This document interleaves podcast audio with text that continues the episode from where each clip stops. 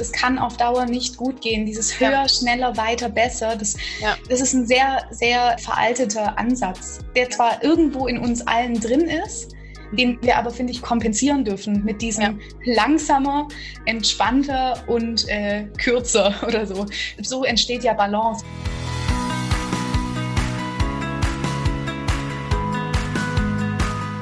Herzlich willkommen zur 201-Folge von Talking Brains. Diesmal habe ich Louisa Domhan zu Gast. Wir werden über Einschlafprobleme und Yoga Nidra reden. Und ja, Louisa, herzlich willkommen bei uns im Podcast. Ich freue mich sehr. Magst du dich denn mal kurz vorstellen, sagen, wer du bist? Sehr, sehr gerne. Vielen, vielen Dank, dass ich hier sein darf. Ja, wie du schon gesagt hast, mein Name ist Louisa Domhan und ich bin Yogalehrerin aus Stuttgart und auch Inhaberin von einem Yoga-Studio, vom Yoga-Studio Fuß über Kopf in Stuttgart. Und genau, das ist eigentlich so ganz grob das, was ich mache, das, was ich bin sozusagen. Genau, ich bin 28 und freue mich sehr, hier zu sein. Wir freuen uns umso mehr. Und hier erstmal als Einleitung vielleicht, wie kamst du denn zum Yoga und wieso hast du jetzt auch dein eigenes Studio? Also, dann will ich dich auch besser kennenlernen. Ja, sehr gern. Also ich habe 2014 mit Yoga angefangen im Studium, weil ich einfach diesen krassen Druck, der da irgendwie aufkam, nicht mehr ganz verpackt habe. Ich habe Schlafprobleme gehabt, ich hatte körperliche Probleme, Rückenschmerzen und auch so ein Fall von Bodyshaming als junge Frau. Und das lag auch so ein bisschen mit in der Kindheit mit Übergewicht und immer so in dieses Körper nicht, es war einfach eine ganz schwierige Zeit, in der so viele, viele Dinge aufeinander kamen. Und ich war reisen ein paar Monate nach dem Abi und habe mich da sehr verändert auf dieser Reise. Und als ich wiedergekommen bin, hatte ich voll Lust dann, wo ich angefangen habe zu studieren, sagen, okay, irgendwas muss ich ändern, das funktioniert so nicht mehr. Und habe mich dann für einen Anfängerkurs angemeldet und habe den dann gemacht und bin dann hängen geblieben und habe dann immer weitergemacht. Und dann hat es mich 2017, 3 Jahre später, dann nach Indien verschlagen. Da habe ich dann meine Ausbildung gemacht. Ich war dann 2 Monate damals in Indien, bin dann immer noch tiefer eingestiegen in die ganze Materie und habe mich weitergebildet mit Ayurveda, TCM, also traditionell chinesische Medizin, so diese ganzen Themen der Alternativmedizin und die mich sehr interessieren, und bin dann letztes Jahr vor Corona nochmal in Indien gewesen. Und letzten Sommer kam dann ein Angebot von meiner damaligen Chefin, ob ich nicht das Yoga-Studio übernehmen möchte, in dem ich schon Jahre gearbeitet habe, dann als Lehrerin auf Honorarbasis, genau. Und so kam eins zum anderen, genau. Und einen genauen Podcast gibt es auch noch, den gibt es seit 2 Jahren, der hatte gestern Jubiläum. Es gibt auch einen Podcast, den ich mache, Yoga Home heißt der. Und da spreche ich auch über Yoga, genau. Und so kam eins zum anderen. Und nun bin ich hier bei euch. Ja, erstmal herzlichen Glückwunsch, dass du auch so lange schon deinen Podcast hast und ein eigenes Studio mit 28. Das ist ja schon eine coole Leistung und auch sehr inspirierend, dadurch, dass du ja auch einfach nur mit einem Anfängerkurs eigentlich gestartet hast und dann das Interesse dazu einfach entwickelt hast und es dann in deinen Berufung quasi umgesetzt hast. Meine Frage wäre jetzt noch, was begeistert dich denn allgemein an Yoga? Mich begeistert an Yoga, dass ich die Möglichkeit bekommen habe, durch meinen Körper, der mir geschenkt wurde, zurück zu mir zu finden. Und das ist was mich am Yoga extrem, extrem begeistert. Also diese Verbindung zu mir selber zu behalten in einer Welt, die sehr nach außen orientiert ist. Wir hatten es gerade so vor dem Podcast schon kurz davon. Und Yoga gibt mir einfach die Möglichkeit, so in jeder Lebenslage, egal in welcher ich mich befinde, bei mir zu bleiben. Und Yoga lässt mich auch an Orte kommen in mir selbst, die ich nicht für möglich gehalten hätte, dass es sie gibt. Und das begeistert mich extrem, Und wir wollen ja heute explizit auch über Einschlafprobleme oder den Schlaf reden und Yoga Nidra. Und magst du mal quasi uns erklären, wie man mit Yoga die Einschlafzeit verbessern kann und was überhaupt Yoga Nidra ist, damit die Leute das verstehen? Total gerne. Also wenn wir jetzt mal uns Yoga so im Allgemeinen anschauen, dann haben wir einen Faktor, Und zwar ist es die Stressreduktion, weil wir wissen bekanntlich, dass Stress je nachdem welcher Stress, welche Stressform es ist, es gibt ja mehrere verschiedene, aber die negative, wenn ich es jetzt wirklich bewerte, die negative Form von Stress einfach unser Nervensystem zerschießt und uns auch dann nicht einschlafen lässt, wenn wir einen zu hohen Stresspegel haben. Und das Schöne ist einfach die körperliche Bewegung, die wir an den Yoga-Übungen, also in den Asanas haben, in der Kombination mit unserem Atem und mit einer Konzentration. Das lässt einfach nachweislich, das ist ja auch in Studien belegt, Stresshormone, das Cortisol zum Beispiel, sinken. Und das führt dazu, dass der Stress reduziert wird. Und das ist schon mal ein großer Faktor, den Yoga dazu beiträgt, dass er den Schlaf reguliert. Und wenn wir uns Yoga anschauen, ist es ja auch nicht nur das Körperliche, so was ich gerade auch so ein bisschen am Anfang gesagt habe, was mich auch daran begeistert, sondern es ist was Ganzheitliches. Das bedeutet, dass wir eine körperliche Ebene haben, dass wir eine mentale Ebene haben und auch eine emotionale Ebene. Mhm. Und dass Yoga auf all diesen 3 Ebenen wirkt. Und wenn wir uns diese 3 Ebenen mal anschauen, dann haben wir auf der körperlichen Ebene Übungen im Yoga, die den Schlaf begünstigen. Und das sind zum Beispiel Vorbeugen. Das ist, wenn der Rumpf sich Richtung Beine neigt, nach vorne sozusagen. Ja. Und wir haben auch verschiedene, Übungen, wie zum Beispiel aus dem Yin-Yoga. Das ist eine ganz passive, eine ganz weiche Form von Yoga. Die hilft uns einfach auch, das Nervensystem über den Körper zu regulieren und die Muskeln zu entspannen, also diesen Entspannungseffekt einzuleiten, den wir ja auch brauchen, um in den Schlaf überzugehen. Und natürlich auf einer mentalen Ebene die Meditation, die auch ein ganz großer Teil von Yoga ist. Da könnten wir jetzt nochmal 2 Stunden drüber sprechen, aber das ist auf jeden Fall ein ganz wichtiger, ganz wichtiger Aspekt. Dann das Yoga Nidra, dazu komme ich dann gleich nochmal. Und halt die emotionale Ebene, dass ich lernen kann, über Yoga, über die Übungen, über meinen Atem und über die Meditation meine Emotionen auch zu regulieren. Also dass ich achtsamer werde mit dem, was aufkommt. Ja. Und nicht sofort diese direkte Reaktion darauf haben muss. Oder ich sehe irgendwas im Außen, irgendwas, was mich aufregt, und kann das erstmal wahrnehmen, ohne gleich darauf zu reagieren. Okay. Und das gibt eine immense Freiheit zurück. Und das ist auch, was ich spüre, wenn ich abends im Bett liege und mich beschäftigt irgendwas, dann habe ich gelernt, es besser da sein lassen zu können, ohne dass es mich tangiert, im Sinne von, dass ich nicht einschlafen kann. Spannend, weil jeder kennt es ja, also gerade nach einem stressigen Tag, irgendwie du nimmst noch was mit von der Arbeit und hast dieses Gedankenkarussell und du spinnst ja dann immer weiter und denkst so, okay, hätte ich die Situation eigentlich so machen sollen, wie soll ich jetzt damit umgehen, was mache ich eigentlich morgen, auch gerade wenn man halt in diese Stressreaktion auch kommt. Kannst du das wirklich schon für dich so abschalten? Hast du das quasi so erlernt, dass du besser damit umgehen kannst? Also, es klappt manchmal besser und manchmal überhaupt nicht. Ja, okay. Aber ich habe durch Yoga gelernt, dass ich die Möglichkeit habe und dass ich habe so ein bisschen eine Selbstwirksamkeit zurückbekommen durch Yoga, dass ich das ist total, total spannend. Also es klappt wirklich manchmal sehr, sehr gut und manchmal gar nicht. Und wenn es dann klappt, dann ist es eher so ein aus der Distanz heraus Dinge zu beobachten. Also dass ich sehe, boah, da ist eine krasse Wut heute.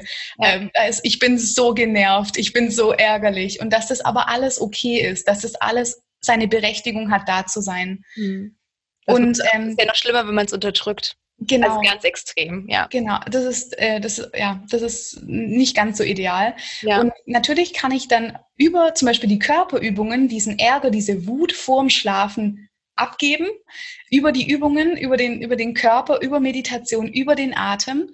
Und dann bin ich schon mal ein bisschen freier, wenn ich dann ins Bett gehe. Also das ist so, das begeistert mich auch, dass wir verschiedene Tools bekommen im Yoga.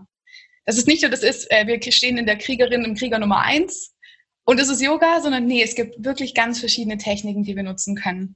Und zum Yoga Nidra, das ist so mein absolutes Highlight, weil Yoga Nidra auch so der yogische Schlaf ist.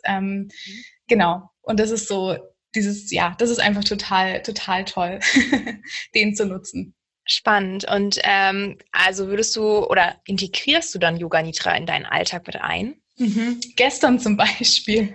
Ich bin gestern Morgen um 4 Uhr aufgewacht und konnte nicht mehr einschlafen. Wow. Und dann habe ich mir eine halbe Stunde überlegt, stehe ich jetzt auf, schlafe ich weiter, bleibe ich liegen, was mache ich? Und dann bin ich einfach aufgestanden und habe meinen Tag begonnen. Mir war es dann irgendwie auch egal. Ich habe dann gesagt, ist egal, ich lege jetzt einfach los. Mhm. Und dann habe ich mittags so ein krasses Tief bekommen, so um 12. Ja. Und habe mich dann entschlossen, okay, ich mache jetzt Yoga Nidra, weil nämlich Yoga Nidra auf einer ganz tiefen Ebene wirkt. Da können wir auch gleich nochmal ein bisschen tiefer drauf eingehen. Ja. Und das ersetzt sozusagen auch verpassten Schlaf. Das heißt, eine halbe Stunde Yoga Nidra, es gibt verschiedene Berechnungen, aber man sagt ungefähr eine halbe Stunde Yoga Nidra ersetzen so 2 Stunden Schlaf. Und das hilft mir immer. Also wenn ich wirklich ein Mittagstief habe, dann nutze ich das sehr gerne, um wieder Kraft zu tanken und in meine Energie zu kommen. Ja. Schön. Und magst du noch näher auf Yoga Nidra nochmal eingehen oder wollen wir schon quasi sagen, okay, worauf achtest du denn noch beim Einschlafen? Also ja. Wir können voll gerne auf Yoga Nidra eingehen. Ja. Ich glaube, wahrscheinlich kennen das viele auch gar nicht. Genau, ich glaube, das ist nämlich das Spannende. Wir hatten das auch bei unserem letzten Live-Event. Wir haben ja auch manchmal so digitale Events. Hatten wir auch eine kleine Breakout-Session von 10 Minuten, um auch mal ein bisschen runterzukommen, dass man das einfach nur lernt. Okay, was gibt es eigentlich? Was kann man alles machen mit Atemtechnik und allem? Aber ich glaube, da gibt es noch sehr viel Redebedarf. Also bitte geh nochmal näher drauf ein. Voll gerne. Also Yoga Nidra ist eigentlich so, wie ich schon gesagt habe, der Schlaf der Yogis, kann man ihn auch nennen. Und Yoga Nidra wird extrem unterschätzt, weil er so unscheinbar ist, sozusagen. Also wenn ich das von außen betrachte, dann liege ich eigentlich nur da. Mein Körper liegt im Bett, auf der Couch, auf dem Boden, ganz egal, und ich tue nichts. Das ist schon mal so das Setup von dem Ganzen. Okay. Und es ist aber so spannend, weil unser Körper ruht, also in dieser Praxis, aber unser Geist ist die ganze Zeit aktiv. Und Yoga Nidra ist sozusagen auch die höchste Form von einer tiefen Entspannung, die es gibt. Mhm. Und es wird aber oft auch mit der Endentspannung im Yoga, mit dem sogenannten Shavasana, so ein bisschen vertauscht. Das ist nicht dasselbe, das ist ganz wichtig auch zu verstehen. Und der Begründer von Yoga Nidra ist der Swami Satyananda Saraswati. Das ist ein Swami in Indien, der das nochmal aufgegriffen hat. Der hat nämlich zwischen 1940 und 1950, so in dem Dreh, hat er die alten Schriften, die tantrischen Schriften zusammengefasst, also Tantra als Philosophiesystem, und hat das in einer ganz einfachen Form sozusagen rübergebracht. Und das war dann das Yoga Nidra. Und es geht eigentlich nur darum, durch verschiedene Techniken von Aufmerksamkeit, die geleitet wird, einen Zustand von einer tiefen Entspannung und von einem Sein zwischen einem Wachzustand und einem Schlafzustand herzustellen. Spannend. Es ist dieser ganz feine Raum, in dem man ist, bevor man einschläft. Dieser Raum zwischen Wach und Schlaf. Und das ist, ich glaube, das kennen auch die meisten, wenn dieses Muskelzucken anfängt. Das kennst du vielleicht auch, Lea. Ja, kenne ich. Wenn du auf einmal das Bein so zuckt, genau. Ja. Und genau dieser Zustand ist Yoga Nidra. Genau. Wow, okay. Ja. Und wenn man jetzt sich fragt, so ja, und wie funktioniert das jetzt? Ja, hört sich alles toll an. Genau, hört sich toll an, aber wie funktioniert das jetzt? Es gibt einen Ablauf, den man macht. Und ich persönlich mache den immer voll gern einfach angeleitet, weil es ist ein bisschen schwierig, sich selber anzuleiten, finde ich. Also Meditation, das funktioniert irgendwie so ein bisschen mit dem Atem, den Atem anzuleiten, aber Yoga Nidra lasse ich mich voll gern anleiten. Und es ist eigentlich so, wir bereiten uns vor, indem wir uns entspannt auf dem Boden liegen, vielleicht auch irgendwas unter den Kopf legen, also dass es wirklich bequem ist, und atmen ein paar Mal. Ja, dieses vielleicht längere Ausatmen und so. Und wenn dann der Körper wirklich in einem ruhigen, entspannten Zustand ist, dann setzen wir uns eine Intention, das sogenannte Sankalpa. Und diese Intention sollte immer positiv formuliert sein, das heißt ohne Wörter wie kein, nicht oder halt negiert, also genau. Und dann gehen wir, wenn wir dieses Sankalpa gesetzt haben, das kann man sich vorstellen wie so einen Samen, den man ins Unterbewusstsein sät. Und dann geht's los mit einem Bodyscan, das kennen vielleicht auch viele.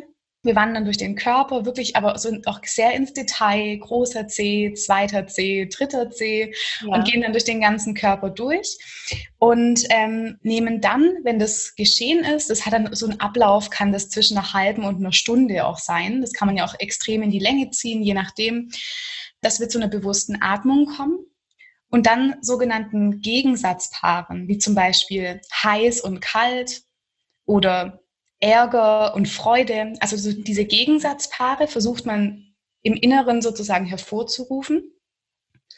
Und dann geht es in die Visualisierung von Bildern, zum Beispiel ägyptische Pyramiden gibt es dann, oder stell dir vor einen Sonnenuntergang oder wie Vögel dem Sonnenuntergang entgegenfliegen und das soll man sich dann bildlich vorstellen. Ja. Und dann visualisiert man nochmal sein Sankalpa, dass es wirklich im Unterbewusstsein drin ist, und dann kommt man ganz, ganz langsam wieder raus. Und wie lange der ganze Spaß dauert, das ist natürlich immer up to the teacher, genau. Ja, also das ist so, wie die Lehrerin der Lehrer das machen. Und ja, und jetzt das Ziel des Ganzen ist einfach, dass man vom Außen ins Innen geht, sich dort regeneriert, die ja, diese tieferen Bewusstseinsebenen, das sogenannte Unterbewusstsein erreicht und von dort aus wieder gestärkt ins Außen geht.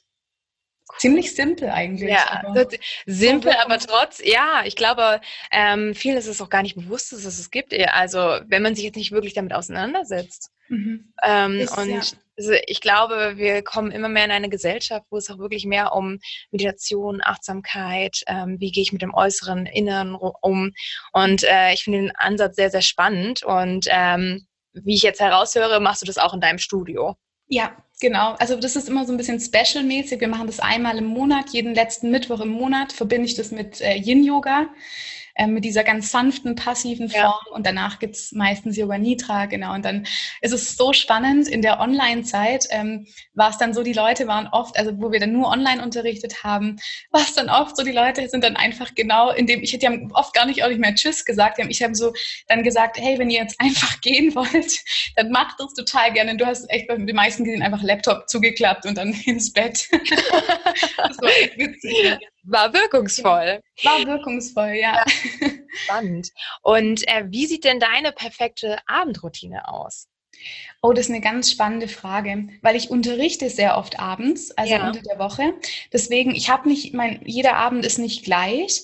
Mhm. Es gibt die Abende, wo ich ein Buch lese, wo ich Yoga mache und meditiere.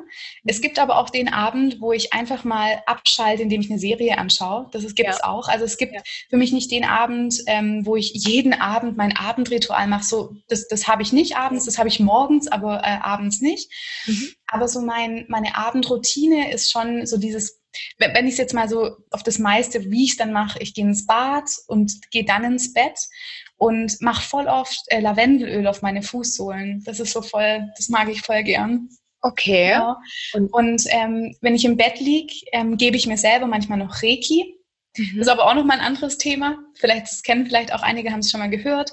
Und ich lasse oft den Tag nochmal Revue passieren. Also ich gehe den Tag durch und gehe auch so in Gedanken durch, für was bin ich dankbar, und dass ich den Tag einfach in einem Frieden irgendwie für mich abschließe. Ja. Schön. Machst du dann das auch ist das Wichtigste, ja. Schreibst du es auch auf oder einfach nur für dich quasi als bewusste Wahrnehmung dafür? Genau, aufschreiben abends tue ich es nicht. Das mache ich manchmal morgens oder wenn ich irgendwie manchmal ein Ritual für mich mache, genau, dann schreibe ich es gerne auf. Aber abends ist es meistens eher nur, ich liege im Bett und lasse es so im Gedanken durchziehen. Ja, schön. Und was ist dein persönlicher Tipp für einen besseren Schlaf? Das ist eine ziemlich gute Frage. Also ich glaube, körperliche Bewegung und eine Auslastung vom Körper ist immens wichtig, gerade auch in der Gesellschaft, wo so viele Menschen einfach so viel sitzen oder mit ihrem Auto in die Arbeit fahren, dort 8 Stunden sitzen und mit dem Auto wieder zurückfahren. Ja, ja. Aber ich glaube, so, das ist also eine körperliche Auslastung und egal, wie die aussieht. Also ich bin auch nicht so eine Yogalehrerin, die sagt, Yoga ist das Ultimatum, überhaupt gar nicht. Wir sind alle so unterschiedlich, aber Yoga gibt uns so verschiedene Arten und da auch für jeden meistens was dabei ist. Aber ob das jetzt Joggen ist oder Schwimmen oder was weiß ich, schau, dass du was machst, was dir Freude macht, aber beweg deinen Körper, weil das ist so, finde ich, einfach extrem grundlegend für auch einen guten Schlaf. Und ja, Handy und Laptop-Licht, ich glaube, das ist was, was in unserer Gesellschaft auch sehr stark dazu führt, dass wir einfach diese Melatoninproduktion, die wir ja auch brauchen, um gut zu schlafen, die ja auch übers Auge gebildet wird. Und wenn da halt die ganze Zeit Licht und Strahlung ist, dann wird es ein bisschen schwierig mit der Melatoninproduktion. Ja, voll. Ja, genau. Und das blaue Licht, das ist ganz schön, das unterschätzt man einfach. Total. Also, da gibt es die Einstellung im Handy, sorry, wollte ich auch gar nicht unterbrechen, aber die Einstellung im Handy, dass man diesen Night Mode einstellen kann. Aber eigentlich wäre ja das Optimale zu sagen, okay, 1 bis 2 Stunden vorm Schlafen gehen, alles aus. Genau, und das ist auch was, was ich seit langer Zeit einfach mache, auch morgens. Also da ist einfach erstmal Zeit für mich, bevor ich an mein Handy oder an den Laptop gehe. Wir sind so viel an diesen Geräten und dann wenigstens mal vorm Schlafen einfach nicht. Und das ist auch, genau, also Handy, Laptop-Licht, das blaue Licht einfach reduzieren. Dann finde ich, also aus dem Ayurveda gehen wir auch davon aus, dass Routinen wirklich auch eine hilfreich sind, zum Beispiel eine gleiche Zu-Bett-Geh-Zeit. Also dass es jetzt ein Rahmen ist, zum Beispiel, ich gehe immer zwischen 11 und 12 gehe ich ins Bett und ich merke das, wenn ich später ins Bett gehe, wenn es eine Stunde später ist, ich merke das sofort am nächsten Tag. Also im Sommer ist es meistens so zwischen 11 und 12, wo ich ins Bett gehe und im Winter meistens zwischen 10 und 11. Ja. Genau, da verschiebt sich das manchmal, aber so diese gleiche Zu-Bett-Geh-Zeit und auch die gleiche Aufstehzeit, das macht immens was mit uns. Ja, wir sind auch, glaube ich, so ein bisschen, also nicht nur ein bisschen, Gewohnheiten. Das ist ja so wichtig und sonst, also ich stehe auch immer in der Woche gleich auf und das hat sich auch bei mir auch schon am Wochenende etabliert, dass es eigentlich der gleiche Rhythmus ist. Mhm. Ja, so. Und es ist krass, wie das auch mal reinhaut, wenn das dann mal nicht so ist, wenn es mal immens abweicht von dem. Ja. Ich bin jetzt auch am Samstag bin ich, glaube ich, um 2 ins Bett und am Sonntag habe ich das, wo ich aufgehört habe, so wow, okay. Habe ich gleich direkt irgendwie gemerkt. Und also ich glaube, das sind so ganz essentielle Sachen, so, wo man echt eigentlich, die sind so einfach auch zu integrieren. Man muss es oft einfach dann halt nur machen, gell? Genau, und auch zur Routine machen. Also gerade wenn man dann wirklich sich ändern möchte, dann vielleicht auch klein anfangen. Ich glaube, viele sind am Anfang überfordert und denken, okay, ich müsste jetzt eigentlich alles ändern, um besser einzuschlafen zu können. Aber ich glaube, es macht auch dir wirklich Step by Step vorzugehen und nicht gleich natürlich alles umwerfen und eine andere Routine zu integrieren. Und was mir auch immer extrem wichtig ist, folg der Freude. Also mach was, was dir Spaß macht und mach nichts, was... Die Luisa hat gesagt, ich soll jetzt Yoga vorm Schlafen gehen machen. Ich finde Yoga eigentlich total doof. Ja. Also so, nee, schau mal, probier dich aus und schau, was dir Spaß macht, wo du deine Freude findest, Ja, und ich glaube, das kommt auch noch zu meiner letzten Frage ganz passend, denn ich habe mir noch aufgeschrieben, ist es so egal, zu welcher Tageszeit man Yoga macht und wie lange? Und ich glaube, es kann ja, vielleicht nimmt es das auch noch mit der Freude mit auf. Wie siehst du das denn? Also eigentlich ist es total egal, zu welcher Uhrzeit man Yoga macht. Hauptsache, man hat Bock, das da zu machen. Es gibt aber auch Menschen, die brauchen das, dass sie jeden Tag um 8 Uhr ihre halbe Stunde das Yoga-Programm machen. Da sind wir einfach alle unterschiedlich. Ja. Aber ich sag mal, im Grunde genommen, ist es total schön, dass du es tust, ja. Aber die Art von Yoga, zu welcher Uhrzeit wir das machen, hat auch einen immensen Einfluss auf unseren Energiehaushalt. Das heißt, wenn ich jetzt zum Beispiel schon jemand bin, der morgens sehr schwer aus dem Bett kommt, aber dann Yoga mache, so Yin-Yoga, was so voll entspannend und voll beruhigend und so vorbeugen, also dieses Rumpf Richtung Beine und alles ein bisschen langsamer, dann ist es zwar toll, dass du Yoga machst, aber das wird deiner Energie nicht viel helfen am Morgen. Und genauso ist es, wenn ich abends jemand bin, der dazu zu Unruhe neigt, zu einer Aufgetretenheit, zu einer Aufgekratztheit am Abend und dann halt den krassen Vinyasa Flow Baller, wo ich mega schwitzen muss, wo ganz viel Core-Arbeit, Twists, Drehungen, also diese Drehungen drin sind. dann wird es auch ein bisschen schwierig mit Einschlafen oder mit Rückbeugen. Also dieses, also der Oberkörper lehnt sich eher zurück. Und deswegen, also da kann man, wenn es jetzt so aus meiner Sicht betrachtet, ist es total hilfreich, morgens was Aktivierendes zu machen. Das heißt, was Kraftvolles, wo man vielleicht auch ein bisschen schwitzen muss. Oder zum Beispiel mittags, wenn man Mittagstief hat. Und abends eher dieses beruhigende, langsamere, stretchige, ja, dieses in die Länge ziehen, den Atem auch verlängern. Das sind so Sachen, die da extrem helfen. Aber da auch immer spüren, und das ist eine Frage, die ich immer stelle in meinen Yoga-Stunden: Was brauche ich gerade? Mhm. Wir sind nicht jeden Tag gleich, aber so im Grunde genommen, wenn man jetzt diese extremen Beispiele hat, morgens eher ein bisschen müder, dann ist was Aktives auf jeden Fall super. Und abends eher dieses, oh, ich bin super aufgekratzt, ich weiß gar nicht, wohin mit meiner Energie. Dann macht es natürlich Sinn, das Ganze immer den Gegenpol sozusagen zu nehmen, dass das ausgeglichen ist. Ja, vielen, vielen Dank für die ganzen Insights zum Thema, auch gerade Yoga Nidra. Ich würde dich gerne noch bitten, quasi deine 3 Tipps zum besseren Schlaf zu geben, damit wir das nochmal als Takeaway von der Podcast-Folge mitnehmen können. Voll gerne. Also auf jeden Fall Bewegung, den Körper bewegen, egal in welcher Form. Handy, also blaues Licht reduzieren und eine Routine schaffen, zur gleichen Zeit ungefähr ins Bett zu gehen. Pi mal Daumen. Vielen Dank, Louisa. Ich bedanke mich recht herzlich, dass du heute bei uns im Top-Podcast dabei warst. Es war super spannend und ich hoffe, die Zuhörer konnten auch was mitnehmen und vielleicht finden sie jetzt auch eine neue Routine und auch Interesse am Yoga Nidra. Vielen, vielen Dank. Vielen, vielen Dank dir.